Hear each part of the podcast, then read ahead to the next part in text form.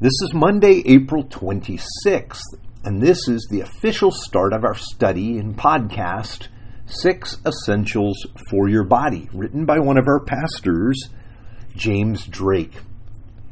Now, this week we're going to begin looking at our body and what it means to be healthy for us as followers of Christ. Last week we discussed the importance of our body and God's plan for each of us. Our lives are lived out in our bodies. They're not a side issue. No, we experience saving grace in our bodily lives. And we also come to serve and worship God with the use of our bodies.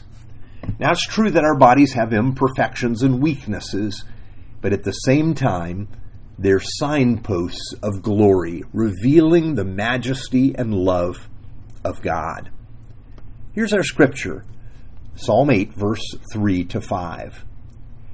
When I consider your heavens, the work of your fingers, the moon, the stars which you've set in place, what is mankind that you are mindful of them? Human beings that you care for them. You have made them a little lower than the heavenly beings and crowned them with glory and honor. Now, as we're learning about our bodies, we need to spend some time reflecting on the glory wired into our design. I've enjoyed reading Bill Bryson's book on the body. It is what he calls an owner's manual. As he captures the overwhelming complexity of the human body, I thought of great works of art.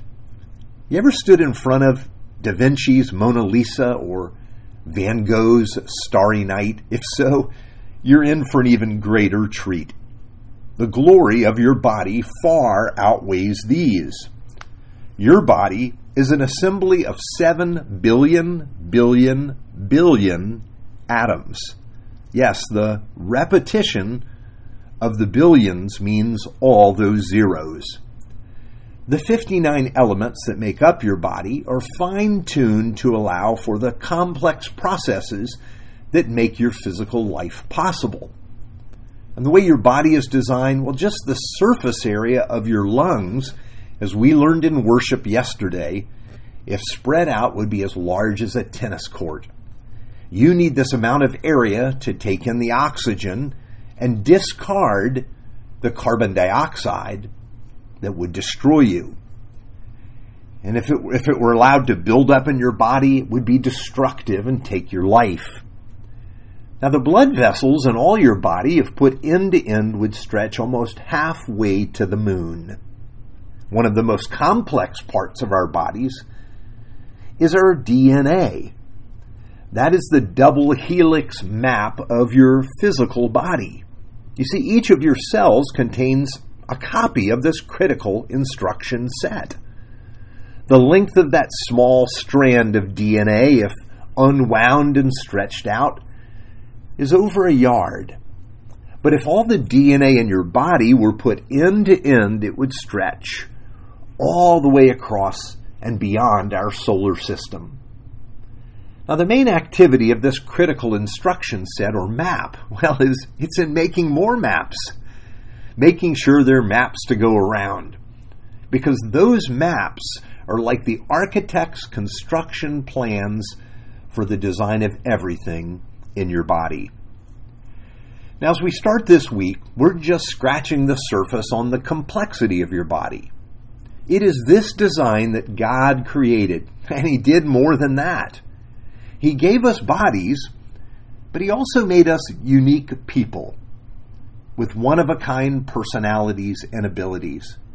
He gave these physical elements order and bestowed life.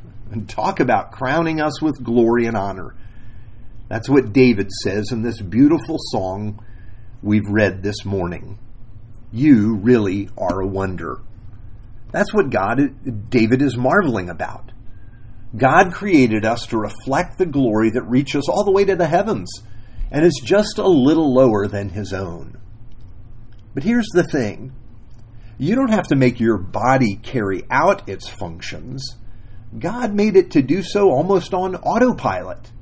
You're not telling your cells to reproduce, but millions of new cells are being made in your body every second of the day.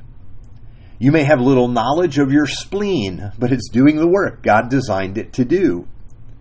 But here's the catch as we've been learning you can cooperate with your body in its activity. You can eat foods that supply resources for your immune system.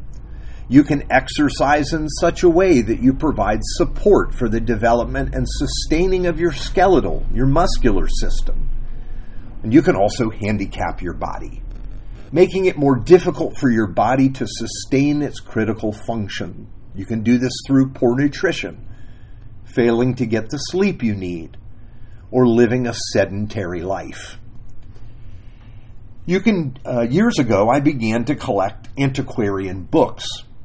Now, some of these volumes in the collection are from the 1500s, almost 500 years ago.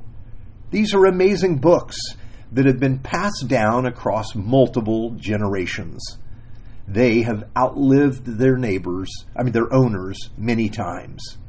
They're beautiful, and they show the signs of their age that contribute to their beauty. Yet they're also signs of abuse. Many of these treasures have been damaged through lack of care, even through mistreatment. Now I think of our bodies, and they're far more beautiful and glorious than these treasured books. So, how should we care for them so that we can enjoy the life God has given us to live in the body?